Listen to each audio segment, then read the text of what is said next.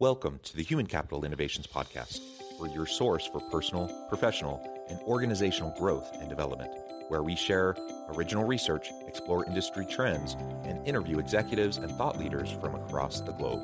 We hope you join us often for practitioner oriented content around all things related to leadership, HR, talent management, organizational development, and change management. Maximize your personal and organizational potential with Human Capital Innovations Podcast.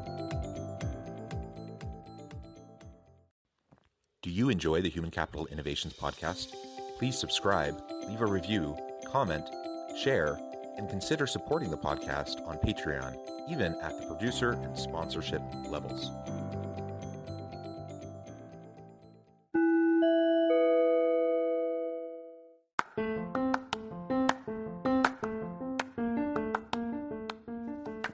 Welcome to the Human Capital Innovations Podcast. In this HCI podcast episode, I talk with Devon Chulick about creating and maintaining company culture through play.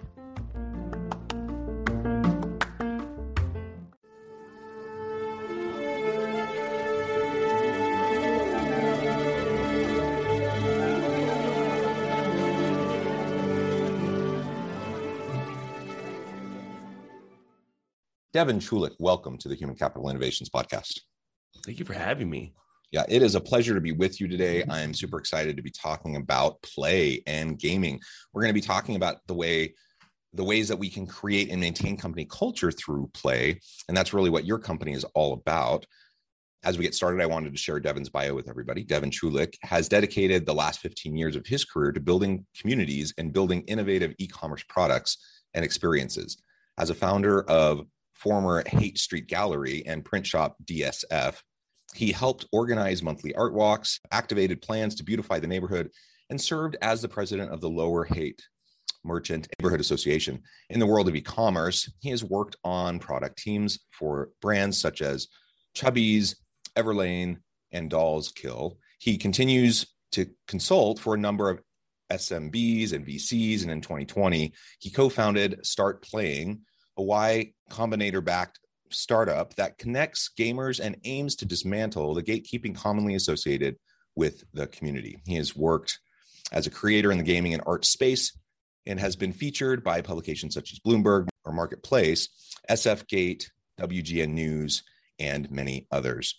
It's a pleasure to have you, Devon. Anything else you would yeah. like to share with listeners by way of your background? No, that was before we dive in that was uh, that was plenty. Uh, I, I I'm I'm I, I remembered some things I forgot about myself. Oh my goodness! no, that's wonderful. You have a tremendous background, and I like the community aspects of your background, uh, coupled with your corporate experiences. I think all of that's fantastic. So why don't we start by talking about gaming, and specifically as we talk about play and gaming, describe for us what type what, what does that look like at StartPlaying um, what types of activities in gaming and play are you involved with and do you work with organizations on? Yeah so um, i mean we're we're a gaming company right? So that's the first thing about StartPlaying is you know uh, playfulness and, and playing is is part of you know every aspect. I mean um in how we you know we're playful in how we name our you know cx team. We're playful in how we name a lot of our internal documents um, but the whole goal of our company is to get people um, in these communities through play. And we build communities through play, and it's really impactful when you hear that. And so we do the same thing with our with our teams. Um, I, you know, it's it's funny. I mean, we actually get together quite often just to play games as a team, um, and using our own product together too. Uh, you know, our product is like the Airbnb of gaming uh, for for tabletop. So we use it to book games with each other as a group um, to remind ourselves that like this is you know th- these are the communities we're building and this is like you know how impactful it is. So tell me more about tabletop gaming kind of that mentality that approach as opposed to say other types of gaming people may be thinking about as they're listening. Yeah that's great. You know a lot of times when we think gaming we think mobile games video games things like that. And then when people hear tabletop they, they kind of think board games but tabletop is you know tabletop role-playing games are things like dungeons and dragons and pathfinder call of cthulhu.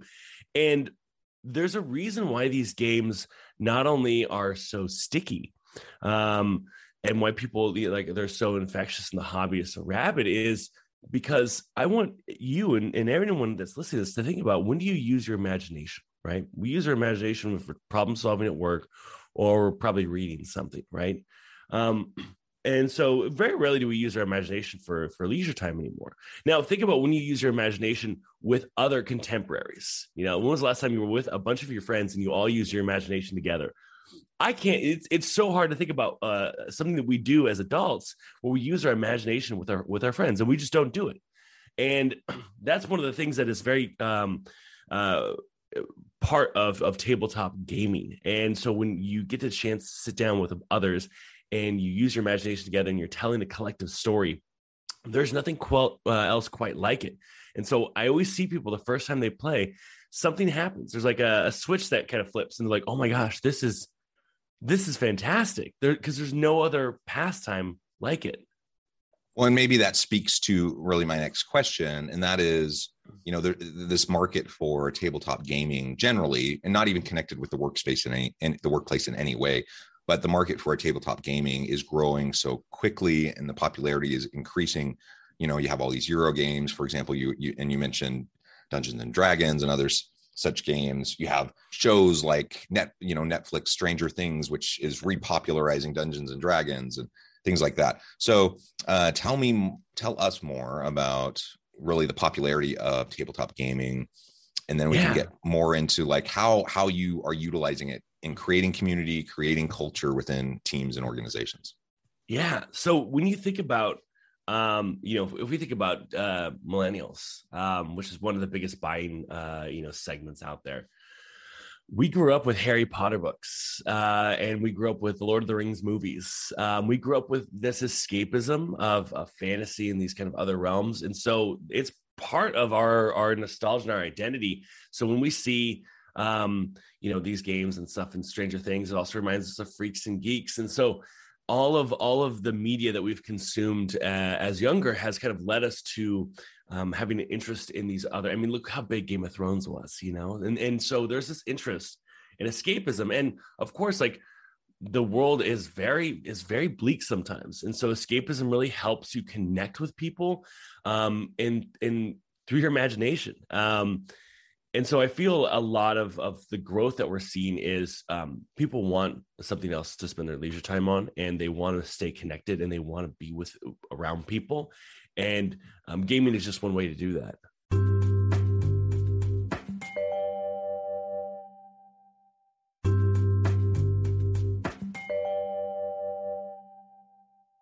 It's awesome uh, to think about how we can connect with people and and just I'm not a big gamer myself. I never really have been, but you know, over the 4th of July weekend, I'm getting together, you know, this past weekend with all my family, extended family. Uh, we're spending time together and gaming is a nice way to just connect with people.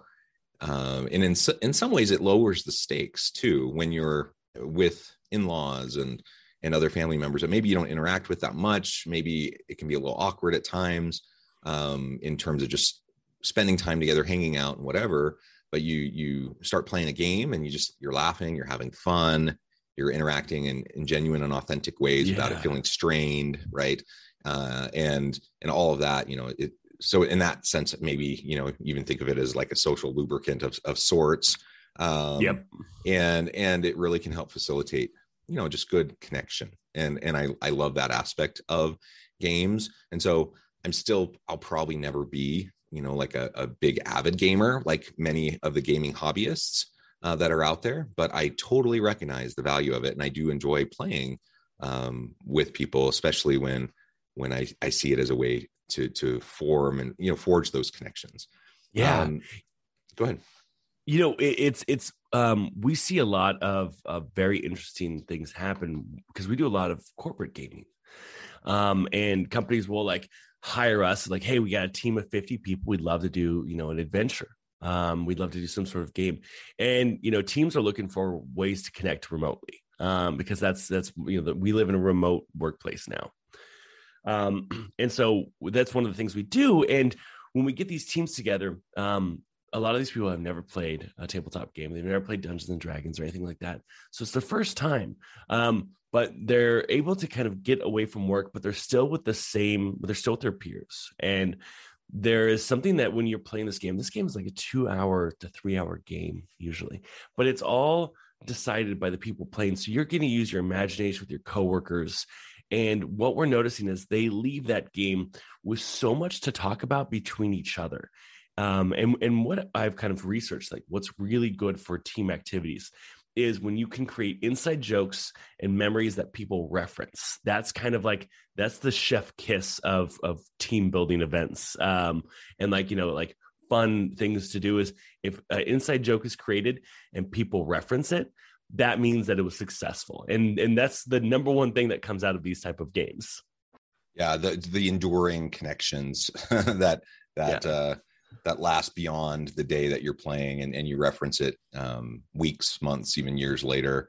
And you know that's again coming back to family. I know we're you're talking about corporate um, but coming back to family you know that's that's when you're taught when you're gathering around with your family and your your siblings you know years later and, and reminiscing on the weird yeah, yeah. things that you did uh, when you were teenagers or, or whatever. And and really this that same or a similar dynamic can emerge in a really tight knit team uh, in the mm-hmm. workplace. And as you learn to to trust each other, um, as you learn to develop authentic relationships with each other, as you learn, you know, th- that you actually want to like be around members of your yeah. team at work, spend time with them. And it doesn't necessarily even mean, you know, depending on your life stage, you may or may not have time outside of work to get together. You know, maybe you don't have time or the ability to go grab a drink after work or to do those sorts of things. But when you can have those connections where you get up in the morning and you're like, yeah, I'm I'm not only, you know, happy to to show up to work today, but I'm excited to see this person and this person. I'm excited to work with them and collaborate with them and,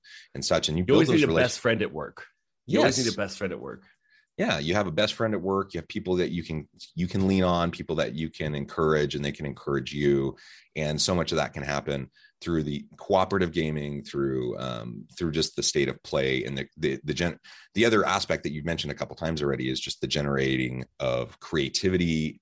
Um, those juices get flowing, you, and then that enables you to to unlock different parts of your brain, so that when you go back to work, you you are more innovative and creative and you can hit your flow state and just be more productive. And so sometimes people think well man why are you you're wasting an hour of like doing this team gaming activity? Why you know that's you know say you have five six people on your team that's six hours opportunity cost you know lost time productivity. Yep. like well maybe but more likely is that it'll be that investment in time is well worth uh, well worth it because it's going to uh, or if it's done correctly it's if it's done well it's going to produce better uh, integration mm-hmm. and, and synthesis and creativity and all those sorts of things that it's it's hard to to measure um, mm-hmm. but you you know it when you see it and and ultimately that's far more important than you yeah. know a, a few hours here and there the, do you know that there's this um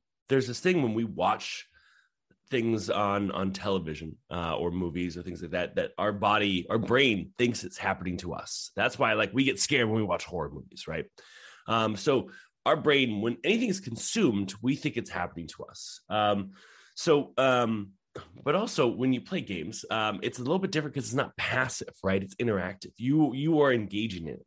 Um, and the other thing is when you are engaging with it, um, you are also generating uh, new experiences. And when it's something like these games where you have to like pretend like hey we're out in like the enchanted forest trying to find the you know the evil wizard right? That that right there is it's such a wholly new experience that a lot of people don't have that when you're sharing that with a team friends family whatever it is highly memorable because you don't have those memories you don't have things like that. So you're generating this and that is like some of the most important and like kind of positive things for a person because the more new experiences we have the not only younger we feel but we also create more connections through that yeah and again those connections are, are what bind and and keep teams tightly knit and working well together. And you know I, I do a lot of work in the employee satisfaction engagement uh, and motivation space a lot of research there. And there's a lot of things that that motivate people that are salient drivers and and can engage people or disengage people. And you know we have a variety of intrinsic and extrinsic factors that play into that most often we think about pay. We know that pay is important. You have to have adequate pay. Um, but more often than not, what really gets people energized and excited about going to work, uh, research has shown, my own research, but lots of other people's research as well, has shown over and over and over again that it's about the relationships of the people that you work with.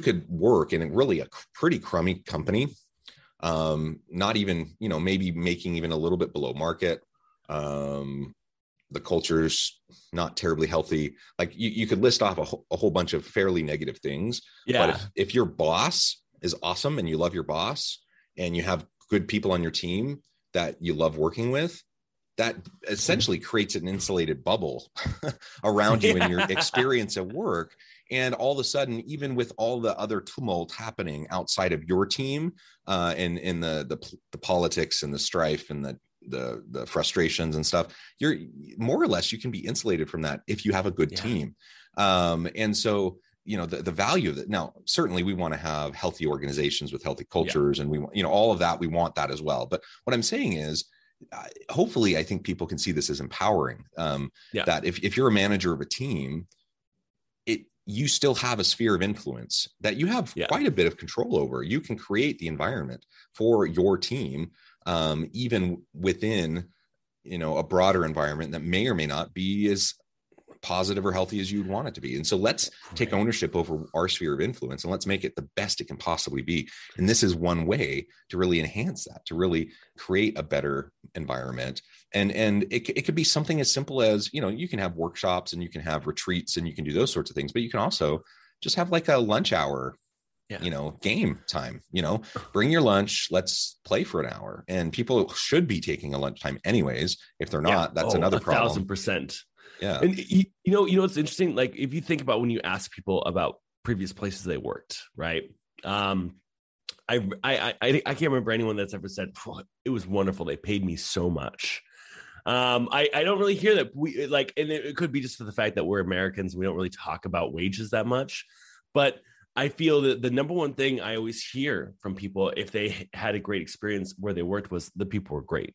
Um, I rarely hear, "Oh, the mentorship was awesome, awesome." The the the internal education tools were incredible. Um, uh, it was it was first the team was great, the people were amazing. That's why I liked working there. And then the next thing is I learned a lot, which meant like, oh, it wasn't a great place, but I learned what I don't want out of a workplace. And and that those are the big things that I always hear that are, are kind of big indicators um, of what a workplace was like. Yeah, yeah, uh, and I agree. That's consistent with my personal experience when I talk to other people, as well as the research that I've done. Um, tell us more about your platform um, and how it has impacted users over time, and how it can be utilized. Yeah. Um, so I mean, like the the the the companies that come in and game with us now, you know, we have a lot that are doing this every month now as like a, a team game, and um, it's great because they're they're essentially getting to write their own stories and their own adventures and um, it's so exciting to see how exciting they are every every week. But um, on a larger scale, we are hearing these um, people, you know, they, they come as individuals looking for a game and they come and they use our service. And we have our host, our game masters, our dungeon masters that they end up joining a game with. And they and they're joining a game with a bunch of other people that are are joining solo.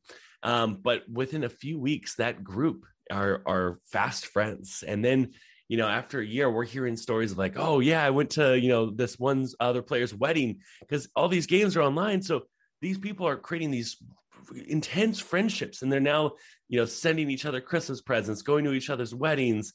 Um, you know, we're hearing about uh, this a group of fifth grade girls that that they play a game every other week on the on the site with a, a game master, um, a dungeon master Katie, and we heard that all those girls, their moms now do a monthly game on the site um, and it's like the mom in in uh, in wine D and D night, um, and all these people finding ways that they want to get together, they want to spend time, and they want to connect, and and this is one of those things that makes it fun and makes it memorable, and, and doesn't kind of give you this huge Zoom fatigue.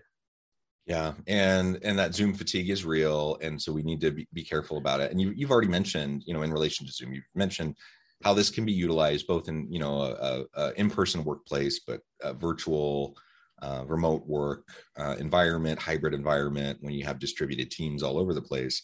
Um, you know this this is a way that you can connect people. And so I, I think all of that is fantastic as we think about the future of work the future of distributed teams remote and hybrid teams uh, and those sorts of things. Do it in a way that that uh, is more engaging more interactive like you said it sucks you in it's not passive right it's yeah, it's yeah. active you're actively involved and engaged and that's the bread and butter i mean that's when when you know i'm in the training and development space and yeah. the use of gaming in the training and development space is huge because if if if i'm just like standing up in front of a room of, of you know this passive audience of corporate you know executives or whatever it's pretty much a wasted time like yeah. you, you, might get some things across and, and they may you know be impressed by you and you maybe you'll say some interesting things and maybe they'll remember some things but that's that kind of a passive environment usually has almost no lasting effect um, mm-hmm. but rather when you, when you engage people when you actively involve them in gaming like you're describing this is one form of how you can do that